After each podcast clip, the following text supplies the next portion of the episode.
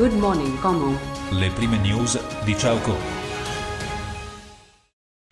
Buongiorno dalla redazione, ben arrivati le principali notizie della giornata di ieri, giovedì 2 di dicembre, cantiere della Tremezzina visto dal lago.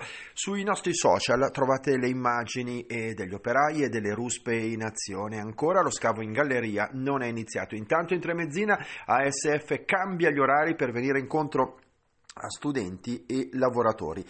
Doppio intervento dei vigili del fuoco, incendio di un tetto a Pusiano, fiamme all'autolavaggio a Cermenate. L'intervento dei eh, pompieri eh, per eh, riportare tutto alla sicurezza, non ci sono stati feriti, danni sì, soprattutto all'autolavaggio a Cermenate. In- indagini in corso per accertare le cause esatte.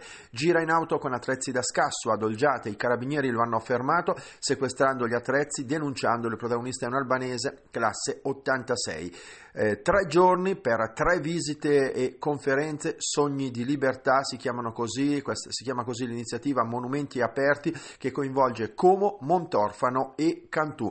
E ancora Montano Lucino senza acqua per i disagi dei residenti, situazione che stava tornando alla normalità ieri in serata. E chiudiamo con il dolce sorriso per i meno fortunati. Anche quest'anno Confcommercio lancia l'iniziativa Il panettone sospeso. Alcune delle principali notizie della giornata di ieri. Un cordiale saluto e buona giornata in nostra compagnia.